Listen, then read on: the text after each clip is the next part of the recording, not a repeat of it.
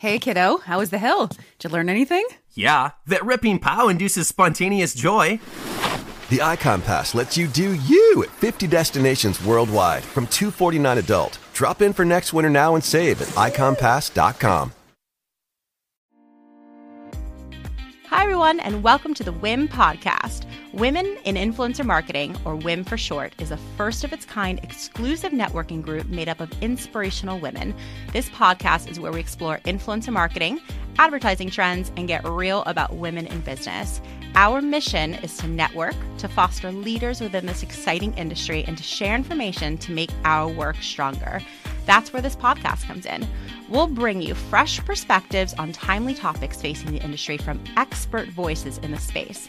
Find us wherever you download podcasts, and of course, you can always find us at iamwiim.com. That's iamwiim.com.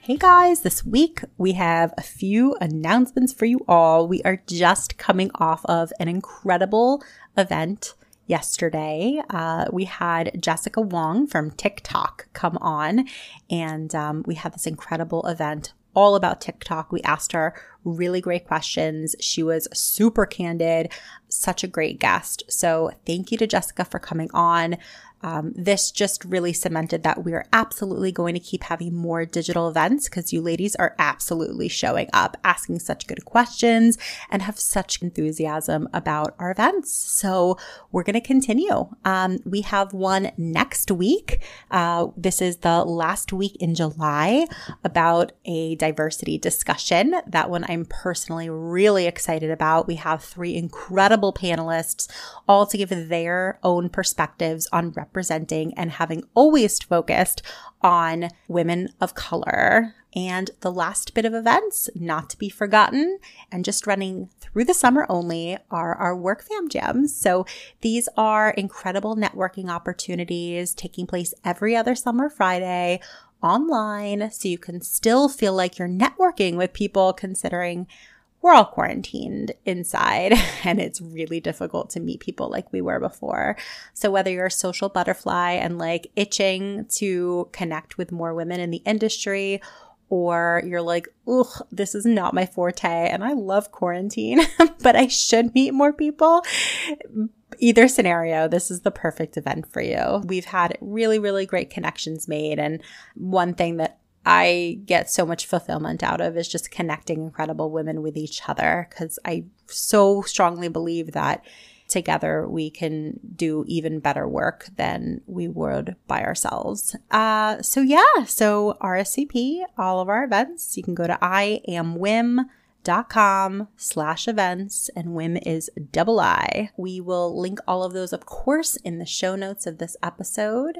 Don't miss out. I want to see your face. Ali Grant launched Be Social in 2011 as one of the first agencies executing integrated influencer outreach and collaboration.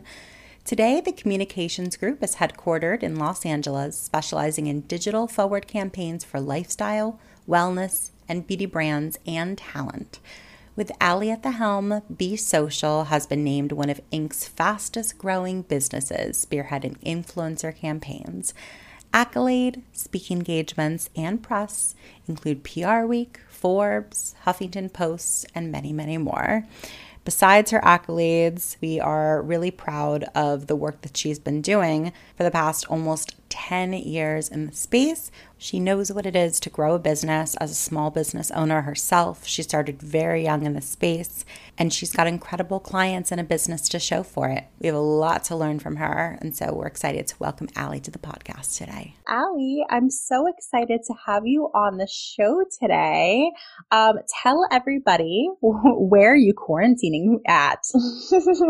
yeah, I am in West Hollywood in Los Angeles, California. So not going to our office each day, working at home on my dining table. So lucky I get to work. So I'm thankful in that regard, but it's a lot of like juggling. I was saying there was someone told me this. It's like you're not um, working at home, you're living at work. And that's totally how I feel right now. So it's kind of hard to like, you know, separate the two. Oh my gosh. And so like what are you doing to try to separate the two? Cause I feel you on that.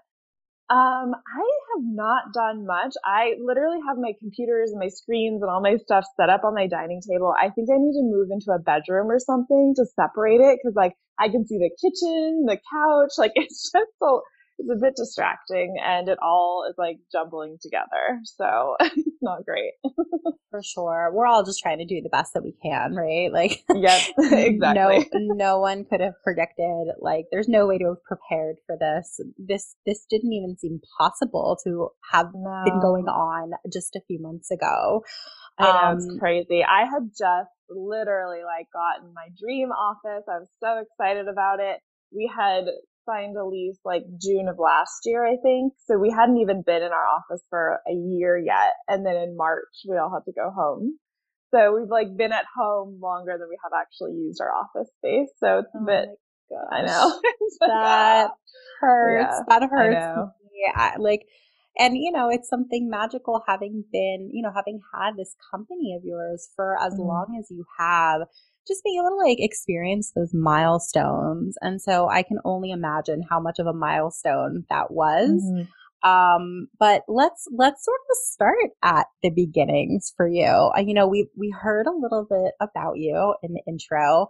Um, everyone just wants to hear from your own words, in your own words. Like, just talk to us, everyone listening, a little bit more about you know, how you arrived at influencer marketing in the first place and just mm-hmm. a little bit about your professional journey to where you are today.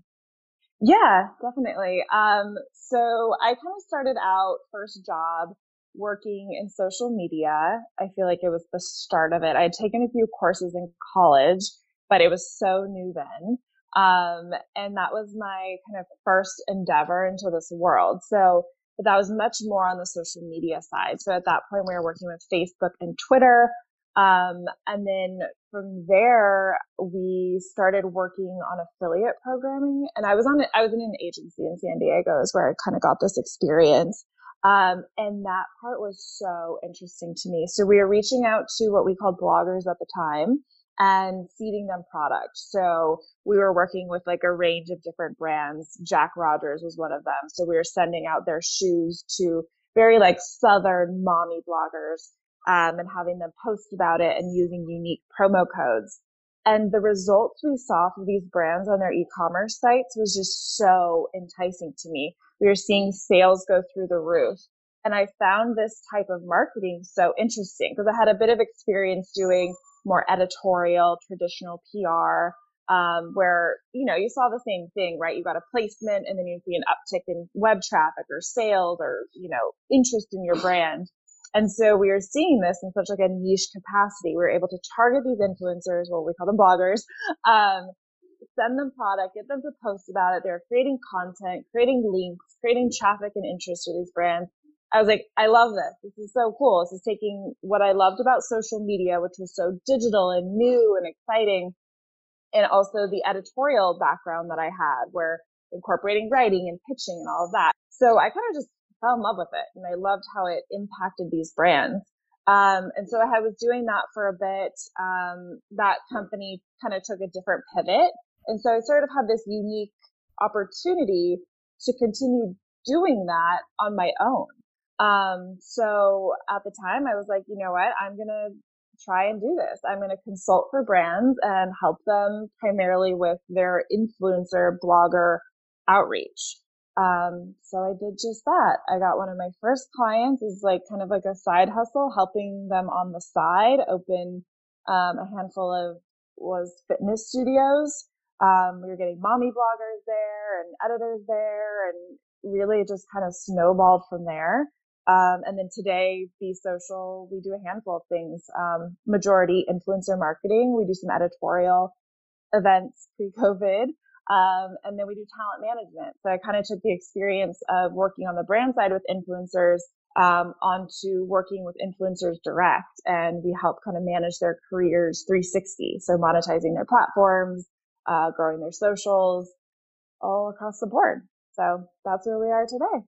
That's awesome. And, you know, that's quite the journey. I feel like there are so many different areas that you've like touched on. And um, I'd love to sort of hear your take on ultimately becoming an entrepreneur that you are today and helping fellow entrepreneurs because that's what influencers are absolutely at the end of the day um, mm-hmm. and so you know being able to like help them have like different revenue streams run their businesses efficiently and effectively like mm-hmm. if you mm-hmm. could describe like what an, a sort of like a secret sauce to being mm-hmm. a successful entrepreneur looks like what would you mm-hmm. say Oh man, that's a difficult one. I think at the end of the day, you need to have passion and hustle because I think that's what keeps you going. You know, being an entrepreneur is difficult, especially if you start a business at a young age where you don't have tons of experience. You're going to make tons of mistakes that set you back and make you feel frustrated and upset. So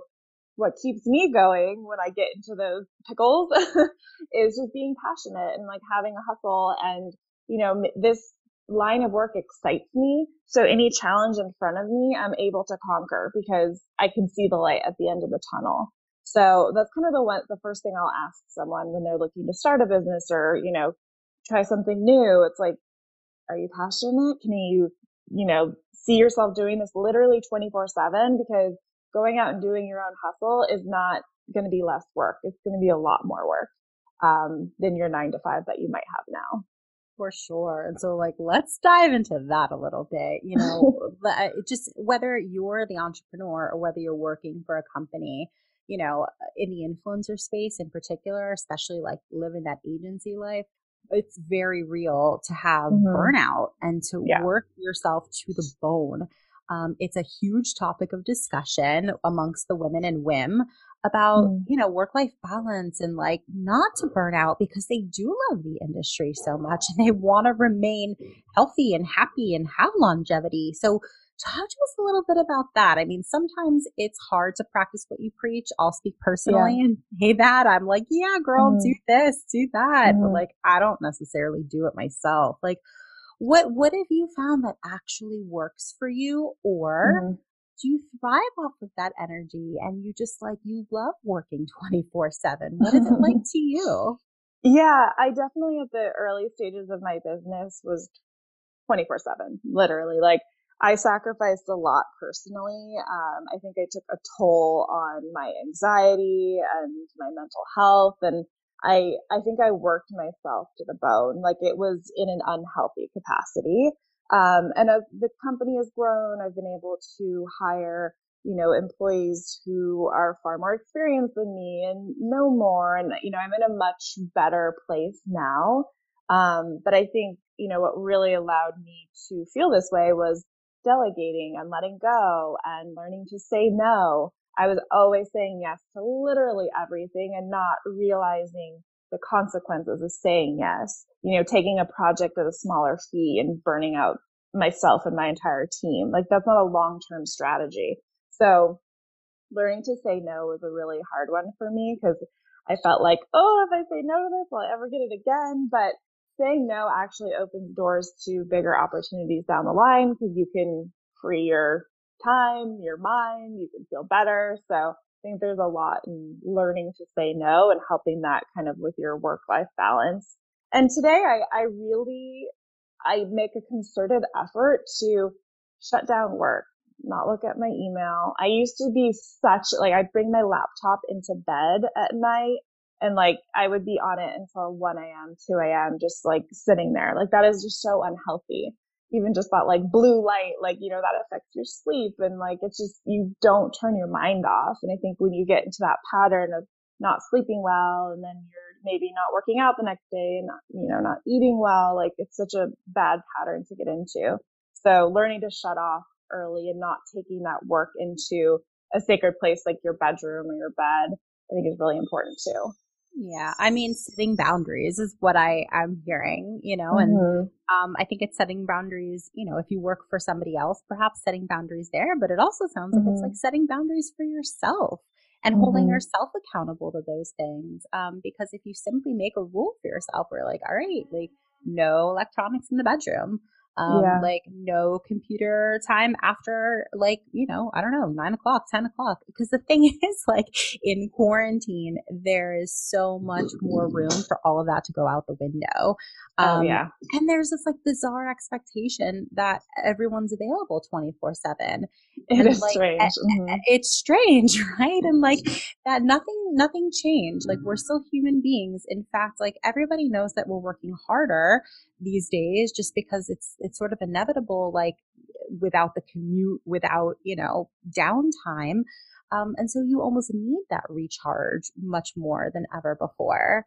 Um, what what about you know your team? You know you're in a incredible position where you know you've got people working for you um, mm-hmm you know describe your team and you know some mm-hmm. of the some of the things that really works well for you and your team and the way you guys work together yeah, and this has been such a journey for me. Like I think this was, you know, one of my bigger lessons and, you know, starting a business is like I I understood influencer marketing and I got that and that excited me and I was so into that, but I had no real tangible management experience. And I think in the beginning years of my business, that was so such a hard thing to learn and absorb and being a good manager does not come naturally for me. So working hard on that, reading, educating myself. So it's certainly been a journey and um, I've learned a lot along the way. Um, but I guess what's working, you know, for our team now, especially during quarantine, is just communication. I mean, we're always on Slack. We have, you know, weekly all hands meetings. We have tons of like video conferencing with each individual teams. Like we really try and stay as connected as possible because it's definitely felt the fact that we're all not in the office together. Um, that, so that beautiful office. Yeah. Unfortunate that, that you will that you will be back in soon. Yes, you know? I know. I know. I don't know how soon, but yeah. well, it's uh, crazy because I know you know California opens and now they're you know closing again. But yeah. you know, uh, mm-hmm. it's it is only a matter of time. Like I do yes. hope that we're on the other side of things. I um, know, me too. And and so with your team, um, you know, I I'd love to get real. Like you were saying, you know, I've learned a lot along the way. It's not something that we're you're naturally necessarily that that like that's not your your first instinct is to be a mm-hmm. fantastic mm-hmm. manager. You didn't come with all those skills built in. Mm-hmm. Um, you know, it's an interesting thing. I don't know if you're familiar with like Google's management practices, but they have this really interesting philosophy in how they implement their managers. And so the way that they run is they recognize that like just because you are put, just because you're gaining seniority in the company mm-hmm. doesn't necessarily, and, and, usually that equates to a management role as you, you know, escalate along the ranks. Um, that doesn't necessarily mean that you have management skills, though. And so, some people who are really senior should actually just be in more operational roles or more sales roles, um, mm-hmm. despite the fact that they have the seniority that they do. Because it is, it's like such a specific skill set to have these incredible management abilities. Um, so, but you know, as an entrepreneur, sometimes you don't have that luxury, right? Mm-hmm. Like, as you grow, you need a team to be able to support you and, and the and the company's growth. So what are some of the things that you've learned along the way? You know, if mm-hmm. people mm-hmm. are in the same boat as you and, you know, they're like, I'm great at all these things and I've got something here, but I got to get my act together because management isn't my forte, but I got to yeah. become a great manager. Like, what would you tell them that you've learned yourself? Yeah, I think one of the first things I wish I had done was created more clear hierarchy within our organization. So like in the early days when it was like even just three or four of us, you know, there should have been some sort of, you know, buffer or like management role kind of underneath me because when the entrepreneur and founder is the one like also delegating and leading the entire team, I feel like every little stressor that I felt, every like challenge that I was put in front of, like the entire team felt. There was no buffer between that. So when I was stressed, they were stressed. And so it just wasn't a good working environment. So I wish there had been a true buffer, like my right hand person right under me to, I guess, you know, be the go between. Um, so not all of that stress, not all of those stressors were felt by the team. Um, and as we grew, like making it clear who reports to who and, um, you know, just, I guess having a better, clearer hierarchy within the organization, like an org chart, as simple as it sounds. Um, but when you're an entrepreneur and you're moving a million miles per second, like you sometimes don't even think about putting something like that together, especially if you hadn't had real management HR experience. Um, I think another thing too is having an HR point, uh, even if that isn't in house, a consultant. That is extremely important for your staff to have someone they can confide in. It took me a long time to realize that. You know, it's like I didn't understand why a certain employee wouldn't want to tell me certain things that about their manager that was making them feel uncomfortable because that wasn't the I wasn't the right person to tell that to. There should have been a clear HR role for them to talk to about that. Um, and then just absorbing, learning. Like I wish I had a mentor. Truly, I did not have one, and mostly because I was afraid to ask. There was a handful of people that I looked up to who had agencies who were in the industry, and I wish I just reached out and said, "Hey, can I pick your pick your brain? Can we go to coffee? Whatever that might be." But I was too afraid to ask. Um, and then reading. I I try and read management books. One of my favorites is Radical Candor. Um, I feel like that was such a good book for me to read because when I initially thought of what it meant to be, you know, I guess quote unquote a CEO of a company, especially as a woman, like you had to be sort of this like bitchy mentality, right? Like kind of a badass. And that wasn't natural for me. I'm very like goofy and silly and like I, that just wasn't me. So I had to pretend I was this person that I wasn't. Um, but at the end of the day, like it is about being candid in yourself. And so that book for me, I, I learned a lot of lessons and it felt really relatable. Um, so I always tell anyone who's like in management to read that. Um, and then, you know, just some courses I've taken online and things like that. And, but I guess at the end of the day, it's like every challenge that I've gone through has really been my biggest lesson. So kind of learn by doing at the end of the day.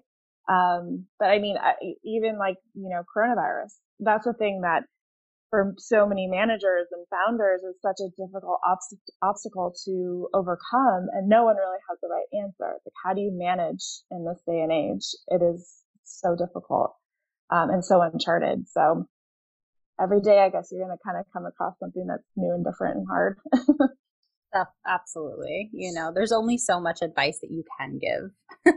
um, exactly. And, and, it's all helpful. And even just like knowing that it was difficult for somebody else, I'm sure helps that person just like they can relate. They can feel like they're not the only one. Um, but then the other piece of it is exactly what you're saying. It's like you mm-hmm. also just have to go through it because every business is going to have its own unique challenges. You as a mm-hmm. as a person are going to have to like move through them in a different way because we all have our own baggage that we have to work through. Um, and you know, it's, it's your own individual journey. Um, I'd love to chat a little bit about your online presence personally um, oh. because i think you know th- there are uh, many different approaches um, mm. for you know female founders and female ceos um, and, you know, you have a company where your clients are very public.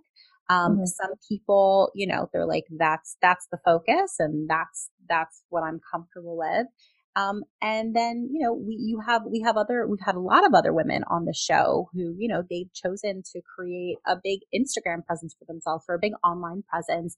You know, they're doing great interviews with great publications. Um, and they really, um, are are they see the importance of having great PR. Um, even as a PR person, I can only imagine. Of course, they they see the, the relevance of PR. So, talk to us a little bit about you know your own professional journey in that regard, um, and how it's helped your business. Mm-hmm. Yeah, I. It's funny because I have spent you know most of my career promoting the clients I worked with, right? And it didn't come until I think what did I I had was asked to speak on some panel about something and that's kind of when it all sort of clicked for me that I was like I am I can be I guess my own spokesperson for Be Social to get more awareness for our business. Like what an idea.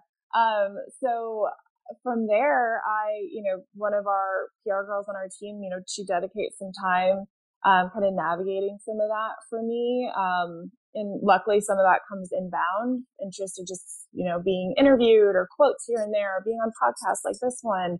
Um, and I, I love these opportunities and I always see them, you know, bring benefit to the company, whether that's a brand that might be listening to this or, you know, an influencer, whatever it might be. But um, I mean, I obviously always believe in the power of, you know, publicity and press. So it made sense for me to kind of go in my own way of doing it. Um, so press doing, you know, different panels and speaking engagements.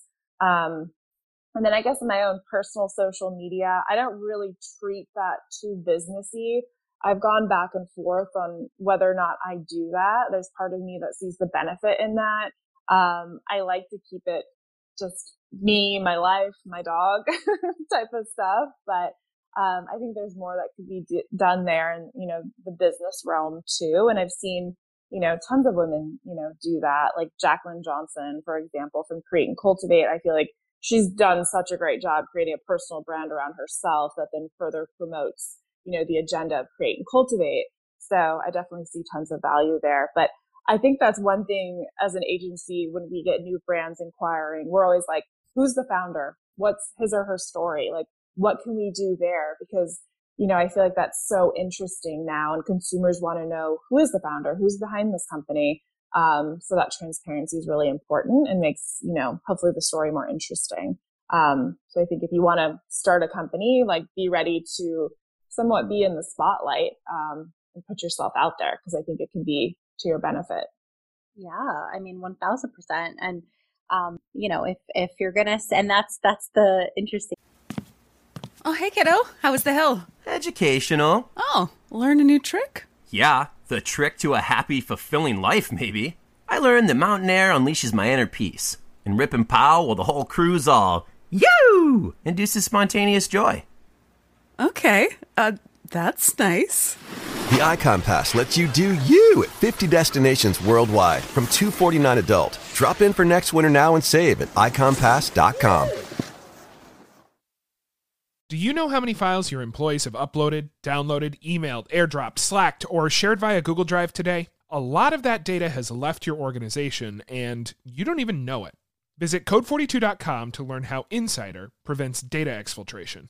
Part about it, right? Like if you're telling your clients that, Mm-hmm. I guess it's something that you should be doing too. It's funny Yeah. though how like just, you know, having uh it's hard to necessarily like self-reflect Mhm. um and it's hard to practice what you preach uh sometimes but uh it seems like you're doing a great job at it um and so you know are there any like let's dig a little bit deeper into it like if you were advising uh, you know, a new, a relatively newish female founder, um, on, you know, things that, that she should really prioritize. You know, we're talking about the beginnings of a business.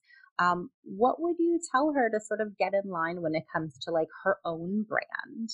hmm First, is clean up your social media. you know, make a great LinkedIn, get yourself on Instagram, clean up that feed. um, that would be kind of my first first piece of advice. Um, I think also too, if you're starting a business, like you know, make sure you have some good content of yourself. Like do a little photo shoot. Um, so you have that on hand because that won't will also be used for press, not just your social media. Um, I think that's important. Um, and then just kind of like, you know, have like a point of view, I guess, on your social media. And it's like, what is the things that you are posting about? You know, is it your business? Is it tips and tricks? Like, what does that look like? And I think also utilizing your own social media for networking purposes. I mean, there's been so many times that I've like come across something and, you know, DM'd someone and, you know, that have, you know, come to be some sort of cool business opportunity. Um, so I think having a solid presence on Instagram and LinkedIn is really important for any female founder.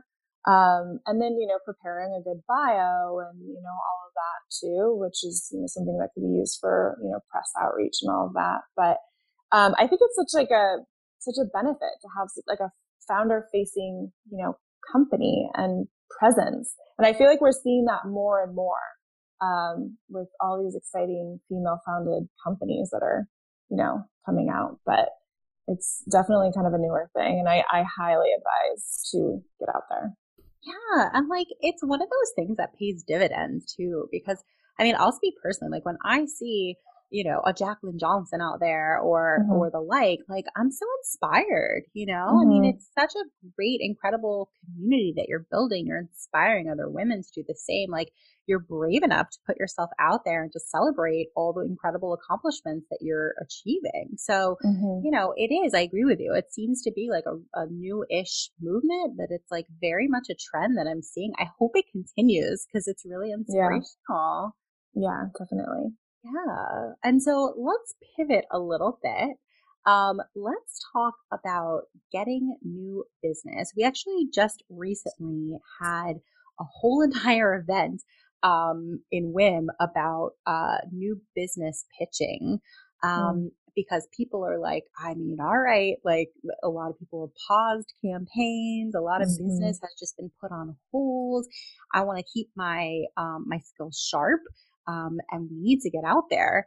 Um, and so, you know, I, I think it's really interesting that your business is, you know, multifaceted in that you guys are representing influencers. You're also doing brand partnerships.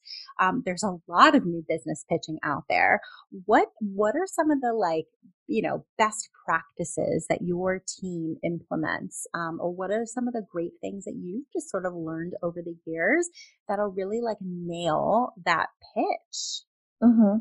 Well, yeah, I mean, we're definitely all feeling the effects of, you know, the pandemic and certainly like marketing especially is one of the first things to kind of get hit by this. So we also have seen, you know, some campaigns pause and things like that. So we luckily were pretty much up until recently getting inbound leads. So we were turning down business left and right.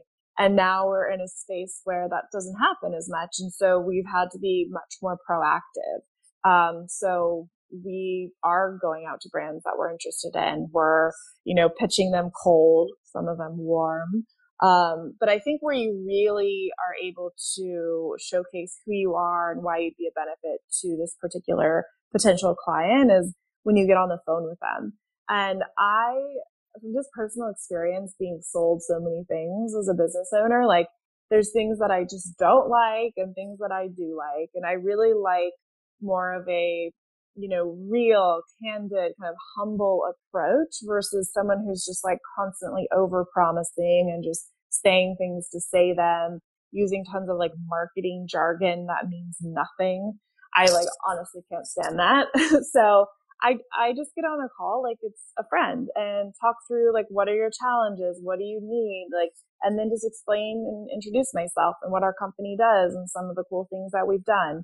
Um, and really try and make it just like an easy conversation and not like I'm overselling something. Because what we do, it's like, it's very clear what we do. Um, and so it's really they're buying, and there's so many companies that do what we do, right? So they need to buy into me and my team, not necessarily the service. So they have to like me, I guess, at the end of the day. Um, so just be real, humble, candid, have just like a, a true conversation, like it would be your friend. Um, and then we typically, uh, will follow up with, you know, an in-depth proposal. I think making sure you have really clear case studies and showcasing the work you've done for other like-minded brands is extremely important. Um, everyone has kind of told me to condense proposals, make them really short and simple. I've ignored that. Ours are really long. I'm like, the more information we can send through, the better. I mean, literally, sometimes they're 40 pages long. So, and everyone's like, they need to be no longer than 10. I don't really know what they should or shouldn't be, but it's been working so far. Um, and yeah, and then typically, like, we would normally invite, you know, that potential client into our office, meet our team. That doesn't happen now. So we've just been doing Zoom conferences. Um, and yeah, that's typically how the process works. But I think just like, don't be a cheesy salesman at the end of the day. Please do not be a cheesy salesman. like, it, I just don't know who that works on. right? I don't like, know, but it's just like I feel like people. It's just like everyone does it though. I've, I'm sold stuff it. all the time. You're yeah. to- no, you're completely right. I, like I wish it wasn't true, but you're completely right. It's like the way that we should be, or something. Yeah. Um, but it but it couldn't be furthest from the truth um and I, I i think it's just a really great way to approach it it's so smart like sometimes the the most brilliant things i've experienced in my life are actually the most simple which mm-hmm. is what you were saying it's so true i mean there's a lot i mean like there's so many companies that do what you guys do so like what's going to set you apart at the end of the day it's like do I want to work with this person for the next few months? Yeah, exactly. do, I, do, I, like them? Do I think they're capable, smart, hardworking? Like they're fairly simple things, but like those those are really important and not to be um, not to be missed as part of the pitch and part of what's important too. You know, whether it's a ten page deck, a fifty page deck, um, that's uh, that that's important. Um, mm-hmm. But there's other personal things as well, and I do think that um, especially women starting out in the industry, um, this takes time to learn. It takes time to like feel comfortable enough in your own skin and in who you are to pitch yourself and to just be be you and know the value that you bring mm-hmm. um, to the business. So I'd love to sort of hear your, you know, your journey in that. Um, you know, uh, like you've worked for other people before and then you've started your business and your business has had an evolution um, you know, talk, walk us through like, have there been moments where, you know, you've sort of struggled with, with confidence or you've sort of struggled with, you know, parts of your business, things like that. Mm-hmm. But, you know, you triumphed. Um, I, we, I guess everyone would love, love to hear some of those stories. Yeah, definitely. I, I started my business. I was 23, 24 years old. So I'm coming into this with like very limited experience, um, which in itself I think really was hard for my um, ego and my confidence. So I definitely dealt with imposter syndrome because not only was I the youngest one in the room, lots of times the only female in the room. So uh, there was many times where I was like, what am I doing? Like I'm, I'm not ready for this. Um, but I, looking back, like that certainly was not the case whatsoever. Um, so I think imposter syndrome, honestly, is something I've dealt with even today. Um, and I think a lot of people, founders, people in business do all the time. So that's something that just doesn't really go away. Um, I think there's also been moments where you know, I would just be so upset about a certain thing that had happened within the organization or, you know, really big loss of a client or a client being very upset and just feeling so, I mean, there's many nights where it's just sleepless nights of just, you know, not being able to, you know, get over something that had happened. Um, those are times I wish I would have just picked myself up a little bit better for sure. And there's also been on like the opposite, like really pivotal moments in which you know, changed the company and really made me feel like, oh my gosh, we're, we're making it. Like we're a real thing. One of those moments was when we got a contract with Disney to launch, um, one of their, it was the Minnie style Instagram account. And I was just so thrilled. Like, you know, growing up, like loving Minnie Mouse and loving Disney. And I'm like, I'm, I was like 26 years old getting a contract with Disney to do this huge campaign. I was shocked. Like I couldn't even believe we had done that. Um, so there's moments like that that were also so exciting. I think like the biggest thing with, you know, owning a business is just like there's so many ups and downs. I guess it's like anything in life, but I think when you're a founder of a company, you spend 24 seven working on it, it really becomes sort of your identity.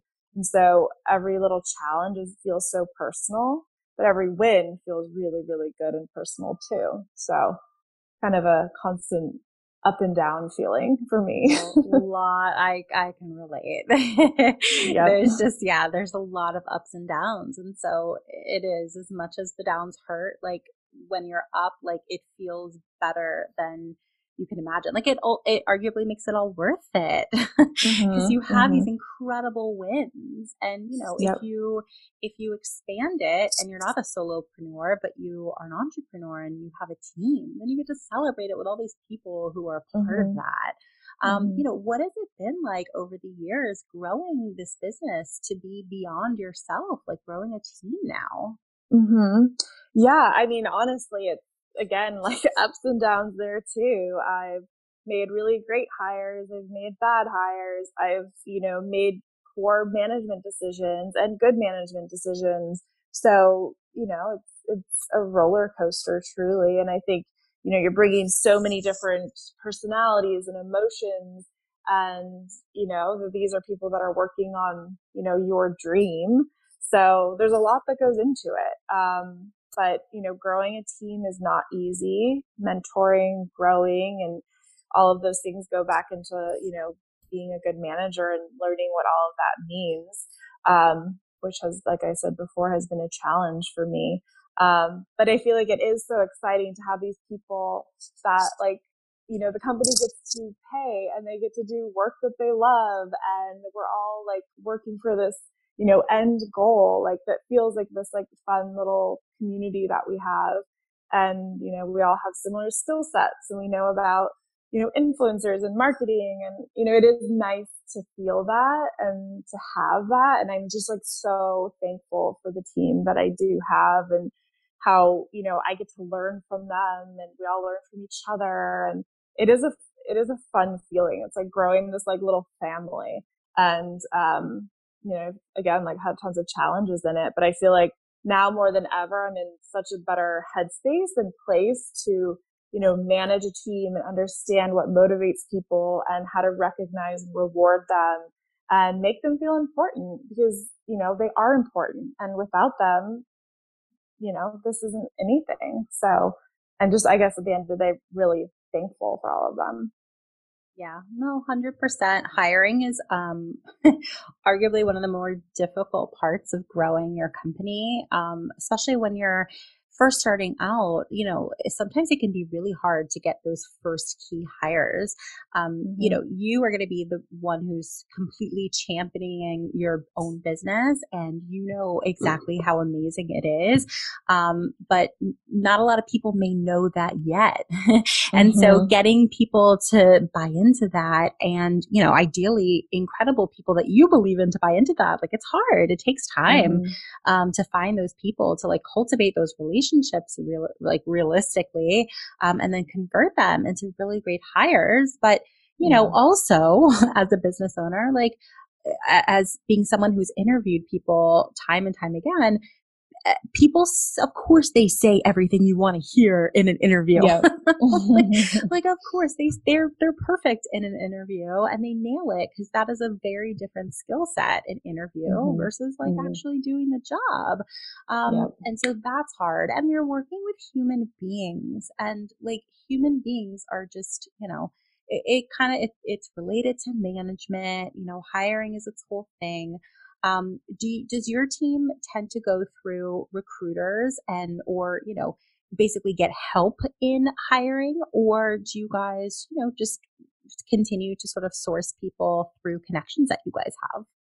We've um we've tried recruiters in the past. Um, we typically will just do ads on LinkedIn, um, and then we have just a careers email that we collect resumes. Um, we thankfully get a handful, honestly, every day.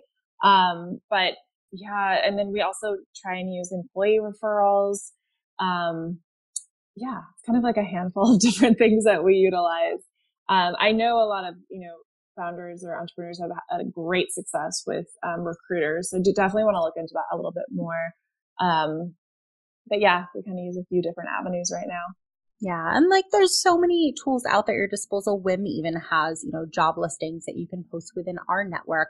Um, mm-hmm. I've personally found the, the best hires that I've ever made are just through personal networks. It's just word of mouth. Mm-hmm. It's like, mm-hmm. you know, you know someone and you trust them and putting out there in the universe saying like, Hey, I'm looking for this type of person. Like, can you, do you have anybody that you think would be great? Some of those referrals have been absolutely the best hires they've ever made. Um, and so you find those people. Then the trick, of course, is retaining those people. Um, we're in a very interesting, um, we're in a very interesting industry that uh, my perception, at least, is that, mm-hmm. you know, you know, it's very female oriented, which is amazing. It's the, mm-hmm. you know, some of the, the premise of WIIM. Um, so we've got all these women who are like bouncing around fairly frequently. It's so rare to see somebody in this industry be, you know, at a company for a really long time, unless they're the founder of that company. and so, you know, what have you learned um, once you've gotten great employees of ways to keep them around? Well, money speaks first off, but I also think there's just like a recognizing of people are going to work for you and people are going to leave. And I think that's just kind of the nature of it, especially millennials. I'm a millennial, but I, I'm talking like I'm not. But I think there's, you know, this way of kind of figuring out what you want to do. And I'm going to try and work for an agency. Maybe I'll go to a brand. Maybe I'll do this and that. So I think there's, you know, at some point you have to realize there's kind of this like one to two year period that you might retain an employee and then they might be ready to go after that.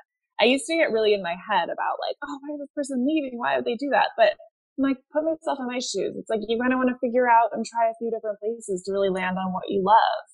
Um, and the agency life is not for everyone. I feel like it notoriously has like high turnover. Um, but you know, at the end of the day, when you have a good one, you want to keep them. Um, and so I think, you know, things like salary and bonuses, more perks, um, but also just like recognition, you know, telling them they're great and how much you love them and need them. um, and that kind of goes back to being radically candid, right? Um, but yeah, I think, you know, we've, you know, I've been in the, the place where I've had an employee say like, you know, hey, this company reached out to me, recruited me and is offering me $10,000 more a year. I don't want to leave, but money speaks. Like, what can you do? And I've been in the place where I've had to hand over that extra 10,000 because they, you know, I wanted to keep them. Um, but I think really it's kind of from day one, the training and how you mentor them and how you, you know, pull them into your organization and train them and, um, how they feel involved or not involved and connected with you and your vision. Um, is probably some of the best things you can do to, you know, keep people engaged and interested in what you're doing.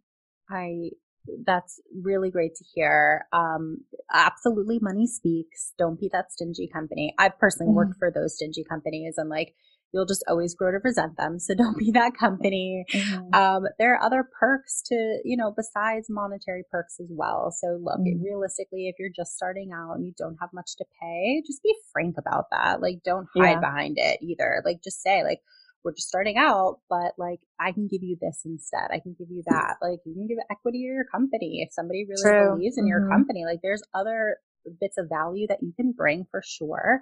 But I've also heard a lot from other people, like really unique things these days. Like uh, I don't know how unique this is, but you know, people, mm. I've heard a lot of people say, you know, when you first get started at a company, just really the onboarding is so mm-hmm. it's the most important part. Yeah. Yeah. And it's like really just that transition. I mean, you have to realize in a lot of cases, if you're, especially if you're recruiting great talent, they're coming from probably another really great role. They left that role to are taking a big chance, are changing their mm. lives to come and start and work with you. And so that yeah. transition can be huge. Again, like this is the human element of it. And so, right. you know, at the minimum, just sort of acknowledging that, but then like cultivating that transition for them so that, you know, they feel prepared and set up for success. They, they feel integrated into your culture. Um, all these things are so, so important. And there's so much to it. I know. oh my gosh. It's, it's wild. Like there's just so many parts of it. Um, and so it's just, you know, there's no way that we could talk about all the nuances of it today. I feel like we probably should do an event just about that mm. topic alone because you can talk about it for at least an hour. Um, mm. But if, if you can take, if anyone listening can take anything away, just to focus on it and to recognize how incredibly important it is, um, that's really, really, really key. Mm-hmm. Um, mm-hmm. And it can feel when, in the beginning, it can feel really overwhelming. Like, there was a point where I had great employees, but like I didn't have enough revenue and cash to provide medical insurance or any insurances. And I felt so frustrated by that. And I think that's what's so hard as a small business is like you want to give your employees these perks and these, you know, these different things, but you, you can't. So one way to do that is, you know, the training and the mentorship and the opportunity within the organization, things that don't cost money initially. Um, and when you do get to that point where, you know, you can get health insurance and you can do some of those things for your employees, it'll, it'll mean a lot to them. For sure. And it's a, you know, it's, it's a great, the mentorship thing I've heard quite a bit. Um, it sort of like circles back to what we were talking about before, like personal branding. Like if you've done a great job at your own personal branding as a, as a, you know, a, ideally in this group in particular, female, you know, founder or female CEO, you probably have young women who want to work for you. And it's partially because of that. And so mm-hmm. once they get to you, they want to feel like they also have access to you and can be mentored by you. It means so much for their professional growth.